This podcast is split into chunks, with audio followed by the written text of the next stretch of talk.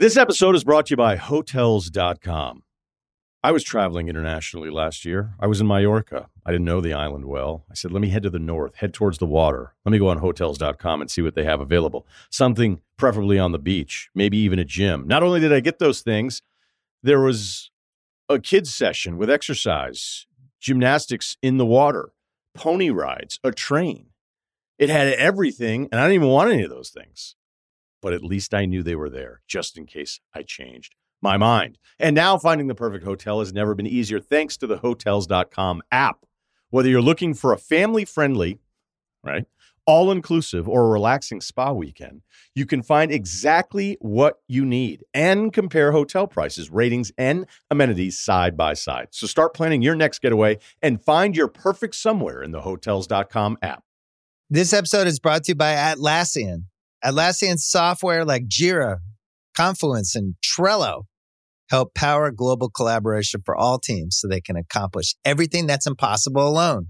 Because individually we're great, but together we're so much better. Learn how to unleash the potential of your team at Atlassian.com. A T L A S S I A N.com. Atlassian.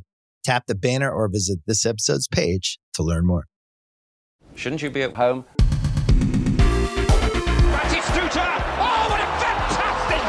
Back in towards Brecon! And that is an absolute gem of a goal. George Weah on the prowl, bang! Di Matteo to Signori! Fabulous strike! And here's an opportunity, Zola, lovely dummy. Oh, what a goal for Palmer! Here's Victor! Ravanelli again. Baggio. This is Deschamps! And it's two! Now, you know him better than anybody probably. Do you back him to score quickly, yes or no? Yes. Oh, Only Hassan! No!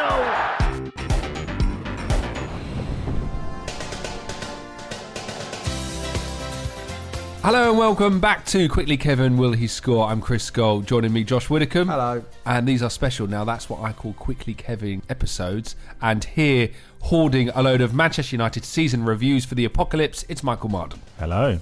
What do you plan to do with all your season reviews? That's Yeah, actually true. I've got all those in. Yeah. Do you even have a video player? No, I've converted them all to QuickTime movies. One one day I'm going to watch through them all because I think there's probably some great I'm going to say it, content in Michael. If that's not in the next few weeks, you're never going to watch them. Did you ever Bit have, busy.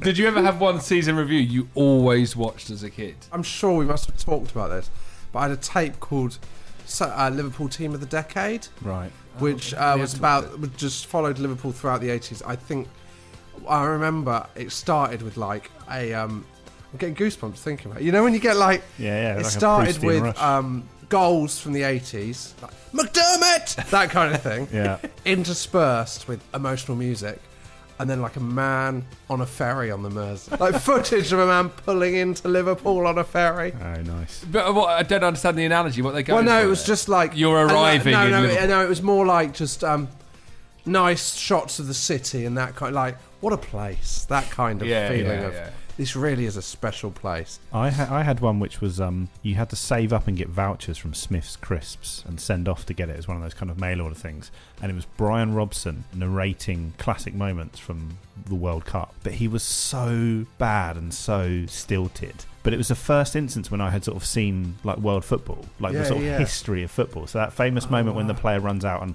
kicks the ball away from the free kick during Oh, the yeah, World yeah, Cup, and um, when the goalkeeper like pole actors him, the guy comes out. and- Harald Schumacher. yeah, Schumacher. And I was just in awe. It was like this whole world being opened up to me. It was incredible. I was obsessed with West Ham 92 93, uh, which was, uh, we missed the inaugural season of the Premier League, but got promoted directly after. And there's a bit in it where Trevor Morley, our star striker, scores a goal, but in scoring it, he heads it into like a, like a melee of boots, gets booted in the face. And the commentator goes, Trevor Morley's scored. And he kind of sits up and he goes, and what a goal! And yeah, the blood's emerging now from his mouth. Similar to Bram Stoker's Dracula, which is in the cinemas this week. And I don't know, it stuck with me. It sticks with me my whole life. course. Even now, I'm like, was there like some sort of thing here to promote Bram Stoker's Dracula? Because what are you The, um, do you know we've never talked about this as well? Oh, sorry to keep uh, there's a catchphrase. And I remember this from a World Cup '90 sticker album, but it had like the Orbis The one. Orbis one, yeah. So uh, I think it was Brazil qualified. The- I might got this slightly wrong, but the gist of it is, in their final qualifier, they had to beat Chile.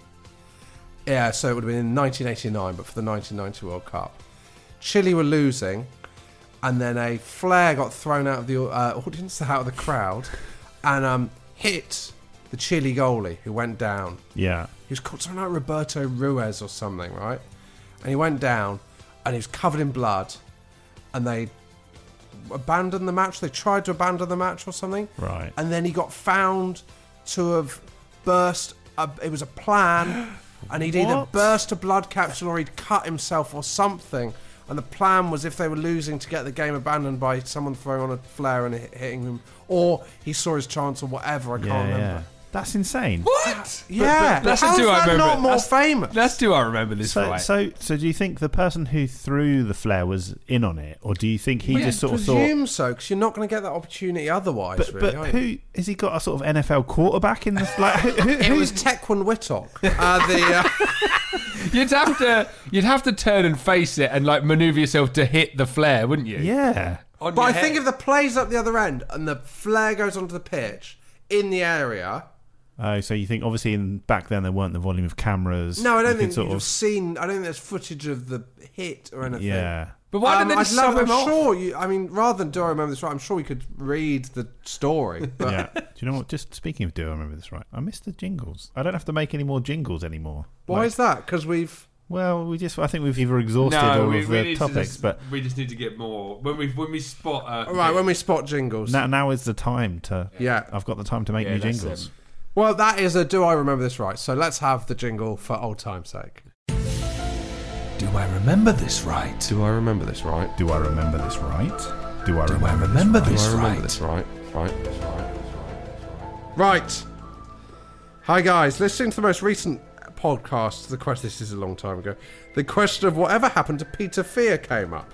um, we need a jingle for whatever happened to Peter Fear. Oh God! What have I, what have I done? What what's, uh, what's the soundtrack to Cape Fear?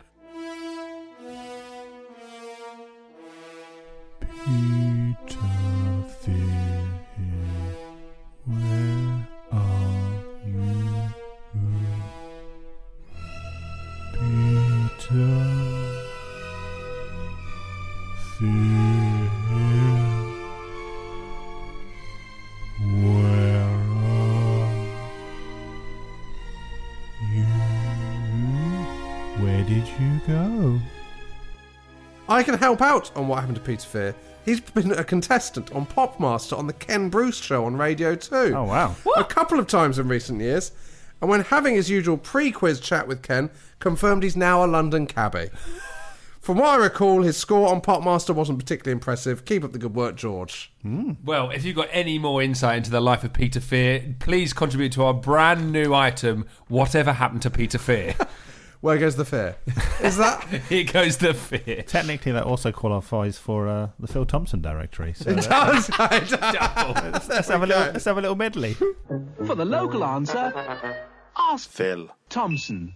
Hi guys. Regretfully, I've only just discovered your glorious podcast, and I've been binging on it for the last few weeks. I thought I'd bring to your attention my hometown team of Margate FC. In the mid to late 90s, Margate were briefly sponsored by the ska legend Bad Manners, whose singer Buster Bloodvessel owned a hotel in the town called Fatty Towers, which, if I remember this right, used to weigh guests at check-in and turn them away if they were too thin. That can't, be, true. you can see the shirt in use during Margate's 1997 FA Cup tie against Kevin Keegan's Fulham. For a nice bit of symmetry, Margate are now sponsored by Chris. The Libertines? Correct. Really? Who are just about to open their own hotel come studio on Margate seafront, but as far as I'm aware, there are no weight restrictions for the upcoming Albion rooms. Love the podcast. Keep up the good work, Callum Bottle. Wow. So there we go. Blood vessel. If you've got any more sponsors, this is how you get in touch. Get in touch with the show. Email hello at quicklykevin.com. Follow us on Facebook and Twitter at quicklykevin and sign up to the mailing list at quicklykevin.com. Okay, it's time now for part four of our lockdown specials featuring some of our favourite guests from the last five series. First up, Mark Lawrenson discusses the enigma wrapped inside a riddle that is David Batty, and then his time as a coach under Kevin Keegan at Newcastle. Welcome to Quickly Kevin, Mark Lawrenson. Quickly, Kevin, what's that? Wow. Wow, uh, that comes from Quickly Kevin Will He Score, which is a piece of commentary. Right. Are you familiar with it? No. It's when uh, David Batty stepped up to take his penalty in 1998 I missed. and missed, but just before Brian Moore turned to Kevin Keegan and said, "Quickly, Kevin, will he score?" And he said, yeah. "Yeah." He go, oh, we did this, and then we had Jim Rosenthal on the show, and he said, "Yeah, that actually tormented Brian Moore, but it's too late now. We've changed. Yeah. We've chosen What the a- title." What a great commentator. Do you, know- do you know David Batty? I think, apart from when he went back to Leeds as a guest with his kids, I think he's got twins, doesn't watch any football. Yeah, well, we've heard. Absolutely does not watch football. and he is- always, I was at Newcastle on the uh, defensive coach Yeah. with Kevin as well, Terry Mack and that, and he always said, not interested. Just didn't like it. No, and he was the only one who was allowed to live X amount of miles away from, from Newcastle because Kevin just said he'll be absolutely fine. He was never ever late for training, but he was first away. It's David Batty comes up time and again on this podcast. People say he's a man of mystery, that he used to get paid cash when he was a footballer, that he's off the grid now. He was just, it was great though. It, it was, it was just such a really, really good lad, good trainer, good player. He, he was a, you know what? When I when I coached him, he was a better player than I realised. Really? Yeah, I just thought he was a bit of an assassin at first, but he was, he was Yeah. much better than that. Much better. Was he quite emotionless? We heard that after France. 90 Emotionless. Yeah. Well, he's from Yorkshire. what do you expect? France 98, when he missed the penalty, apparently the team got back to the dressing room. Batty had had a shower and had his suit on. Beckham was still in tears. Aye, he probably said, "What's all the fuss?" Our bats wouldn't be bothered. And when I was at Sky, I went to interview Keith Gillespie, Yeah. And obviously it was Kevin Keegan, Terry Mack. They were up there, and I did this interview. Came back, put all the stuff together, and did the, the, the Saturday program. But before we went on air, I got this. Oh, there's a phone call for you, Terry McDermott. I'm thinking they don't like something that obviously we're going to do, and he, he wants to pull the Keith Gillespie interview. And I Terry Mack, expecting, mm, and he went, "What are you doing tomorrow?" I said, "Nothing." Why? He said, "Oh, Kevin wants to speak to you." And I said, "What about?" He said, "He just come up. He wants to speak to you." So I said, "Okay." He said, "We'll fly you up, fly you back." And the tomorrow was Newcastle five, Manchester United nil. Oh yeah, Okay. when Philippe Albert scored that chip. But yeah, and um, before the game, I go see Kevin. I sort of obviously Yeah. semi knew him and everything. He said, "Fancy a job, uh, defensive coach?" And I went, "I'm not sure." And I said, "I don't mean that rudely. Like I've just started on you know this media gig, and I'm getting like a few jobs and everything." He went, "You can still do some of that." I said, "But you'll have to move up. I'll let you still do the games and all that kind of thing." Obviously, when Newcastle weren't playing. And so rang him the next day and I said, Yeah, I'll, I'll take it. And what did the job of defensive coach? Nothing. involve? I did absolutely nothing.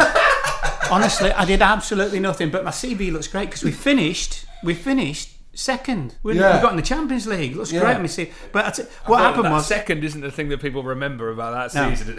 no, no, no. It wasn't that season. Oh, is it it the wasn't. season It wasn't when they blew it. Oh, it was But, the uh, season after. And by the way, they blamed Asprilla, but nobody in the club blamed Asprilla. It was nothing to do with him. In Oh, all really? fairness, no, yeah, he was he was unlucky. It was they they basically lost a lot of confidence and stopped playing. Yeah. But when they played and everyone bombed on, they were such a good such a good side.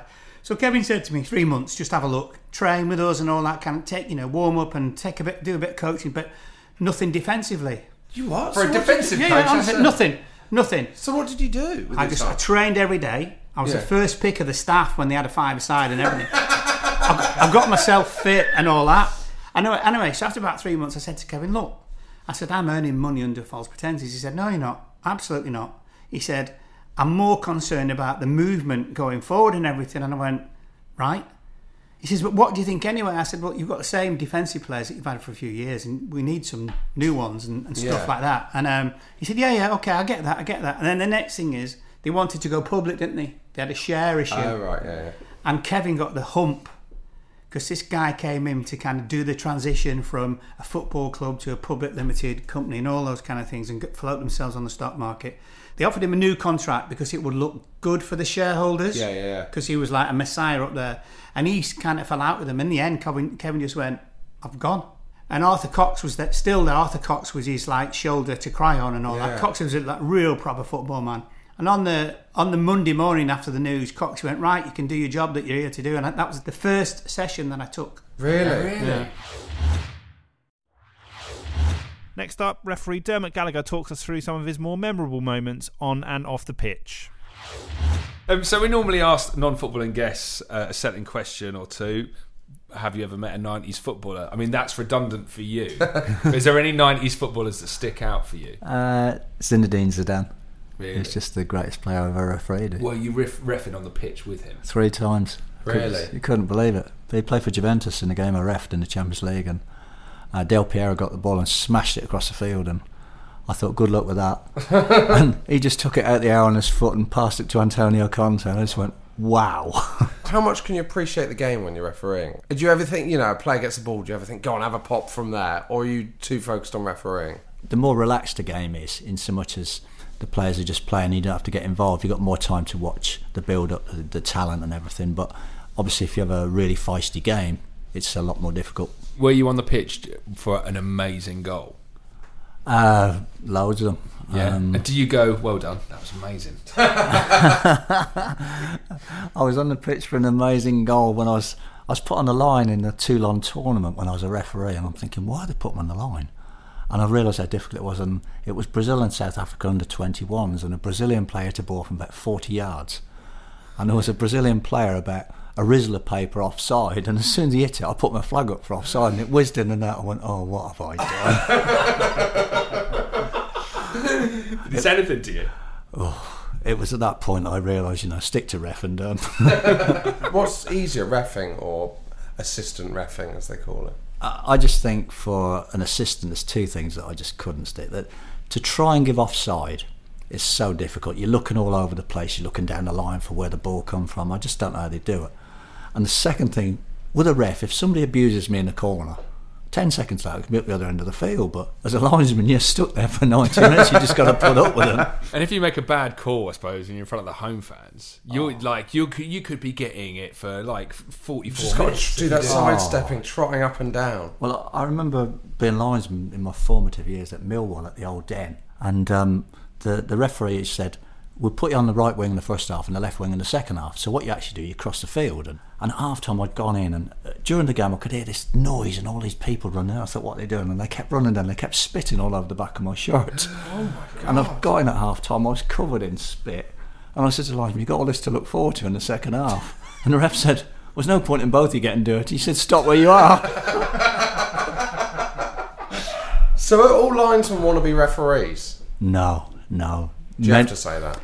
I think a lot of linesmen are like um, coaches in football. Yeah. You know, there's coaches who are brilliant, Yeah. absolute brilliant, but they don't want to be a manager because Yeah. they don't want that, not responsibility, but they don't want to take that step. And I think there's a lot of people now that want to be linesmen. I mean, now that you can choose whether you want to be a linesman or a referee at the highest level, Yeah. and people say, "Well, I want to be a linesman," and that's their niche. They like it. I mean, I know a guy who's absolute brilliant linesman, absolute brilliant, one of the best in the world. But I wouldn't want to run a line to him. I wouldn't want him to be a referee because Yeah. he'll just get involved with the player and he'll lose his temper and then his composure's gone. Whereas on the line, he doesn't have that problem. Yeah. Has a ref ever lost, or linesman ever lost their temper when you've been officiating with them? Is a smile. A few, a few players have lost the temper when I. No, players, obviously. But when you get back into, so when you get back in at half time, are any of you ever going, oh, that fucking strike is oh, absolute. Oh, I've, I've gone in at full time sometimes and said to linesman, "What are you doing to me?" You know, you know, I had enough problems with the players without you getting involved. Oh, really? But it happens, doesn't it? Because you know they see things different on the line, and and I had the other alternative. I, the worst decision I ever made in my life, I and I learnt so much from it. I was refereeing West Brom and Villa, and Mark Delaney. That's already a tasty. Oh, absolutely. Full house, you know, 28,000 people there. And Mark Delaney coming into the penalty area. And luckily, Dion Dublin was playing for Villa, who's a really nice guy and got me out of jail. And Mark Delaney's leaning forward, and I thought, he's going to hit the ground here. Yeah. And it was the only time in my life that I'd ever made a decision before it happened. And I learnt so Oh, much from it. I thought he was going to hit the ground here. And he did. And as soon as he hit the ground, I give it the biggest cut the grass you've ever seen. And goal kick. Right. And what I didn't allow for is Phil Gilchrist took him off at the knees. That's why he hit Oh, the ground. And Dion Dublin, God bless him, he just went, You didn't fancy that one, pal? That sounds like something you'd say on Homes Under the Hammer. And I went, Do you think it was a penalty? He went, I do actually. He said, But I know you don't. He says, So we'll leave it. You said to him, "Do you think it was a penalty?" Yeah. And he went, He said, I do actually, but you don't, so we'll leave it. And I went in at half time and said to the linesman, Do you think that was a penalty? He says, The most blatant penalty I've ever seen in my life. I went, Well, did you not think to flag and get me out of jail?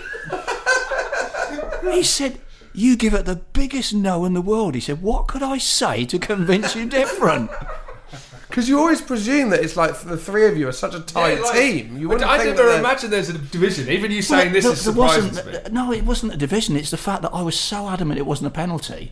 He's got Yeah. nowhere to go. Yeah. He Yeah. could never change my mind, could he? Oh, because he looked so insistent. And and what I'd done, I, I learnt two things: never make a decision before it's happened, Mm. because I thought he's going to dive, Yeah. and never close your options, because that boy, when I give a goal kick, he could have flagged and said penalty, and I could have got it right. But Yeah.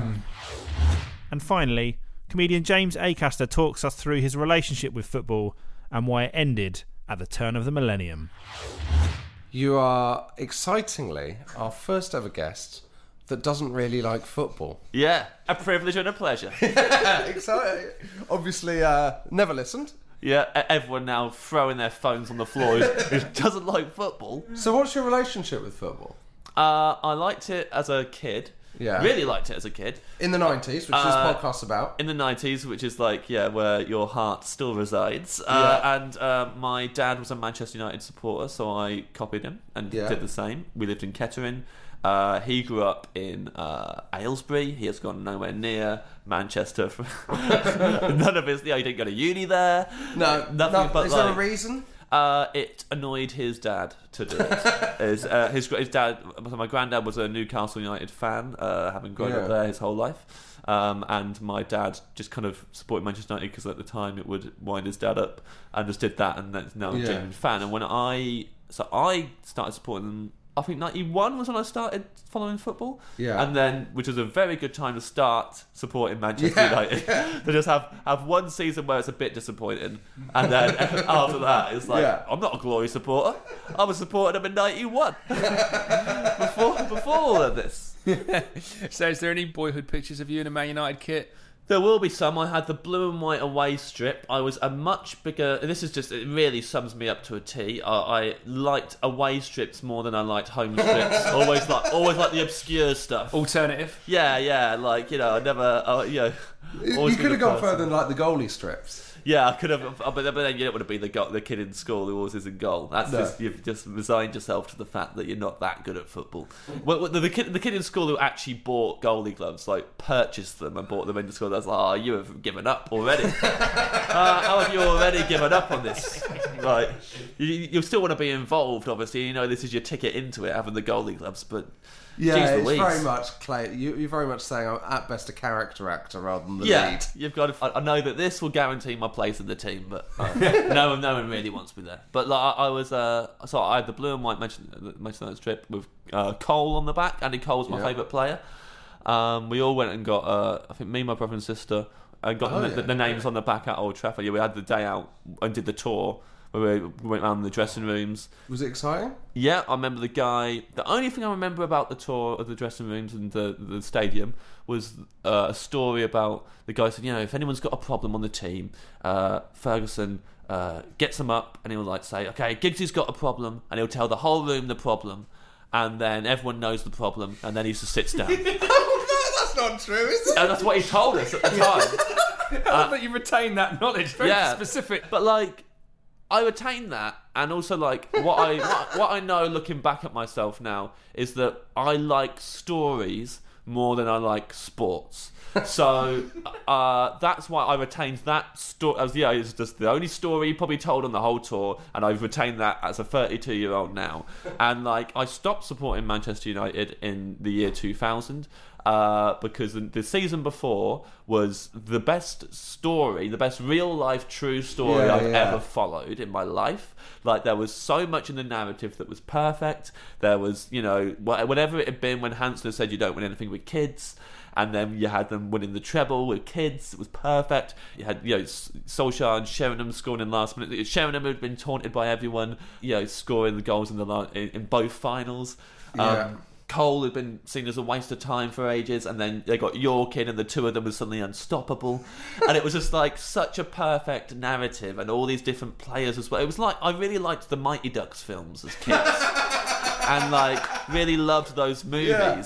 and like I loved how everyone every single character had their moment in the Mighty Ducks they all had a, a part to play in the films and this season was like you know It was like the everybody. Yeah Karel Poborsky had a little bit where he did well and like and everybody Jaap Stam and you know David May who didn't really do anything for the whole season but when they won he was almost like the master of ceremonies uh, w- w- with the crowd like, he got up and he put his fingers to his lips and the whole stadium went quiet and, and, and each player took it in turns to lift the trophy and get a cheer and May was like conducting this and it's like now you're doing something you, you, you fuck all all season mate.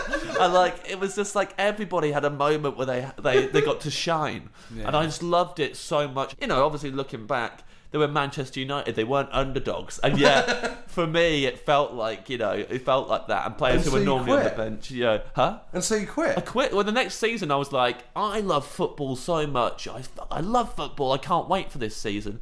And then I remember Ferguson bought a load of players, uh, and he just benched them. And I remember watching it and being like, oh, he's just. And then realised, oh, he's just bought these players that everyone wanted, so that everyone else can't have them. And now he's put them on the bench, and that's all he's. uh, Oh, this is rubbish. And I, I, I just kind of didn't like it. Also, there wasn't anything. It wasn't like you know. Or what, what Mighty Ducks did well is that is that every time they up the stakes. So it's like first of all they're just a team, and then it's like they're doing the World Championship. So it's always they're out of their depth. Oh, Manchester United, it's like you've won the treble, and now you're just doing the same Yeah. tournaments again. And I already know you can do it. There's no like, you know, you haven't been entered into the World Cup as like a wild card.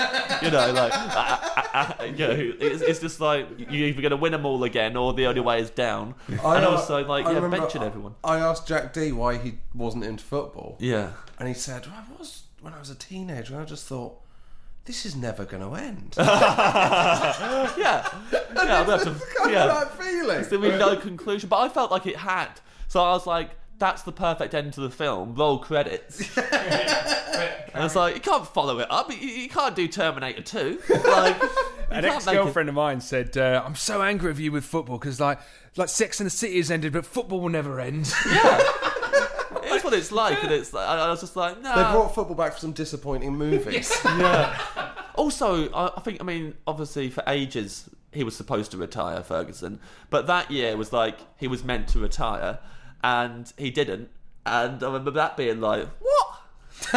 like, get, no, you've done it now. Retire, get a new guy in who isn't good. Maybe Emilio Estevez needs busy. yeah, yeah. Get, give Estevez a call. Get him in. Let, let- let us lose everything, and then I'll be into it again. Like, Okay, there we are with another lockdown special. As always, we end with a Des Lynam poem. Chris? Uh, let's have number 20. Number 20. It is You Cannot Hope by Humbert Wolfe. Robbie Slater, see you later. You cannot hope to bribe or twist, thank God, the British journalist. But seeing what the man will do unbribed, there's no occasion to.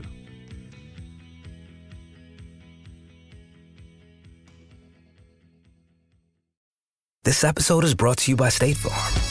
You might say all kinds of stuff when things go wrong, but these are the words you really need to remember. Like a good neighbor, State Farm is there. They've got options to fit your unique insurance needs, meaning you can talk to your agent to choose the coverage you need, have coverage options to protect the things you value most.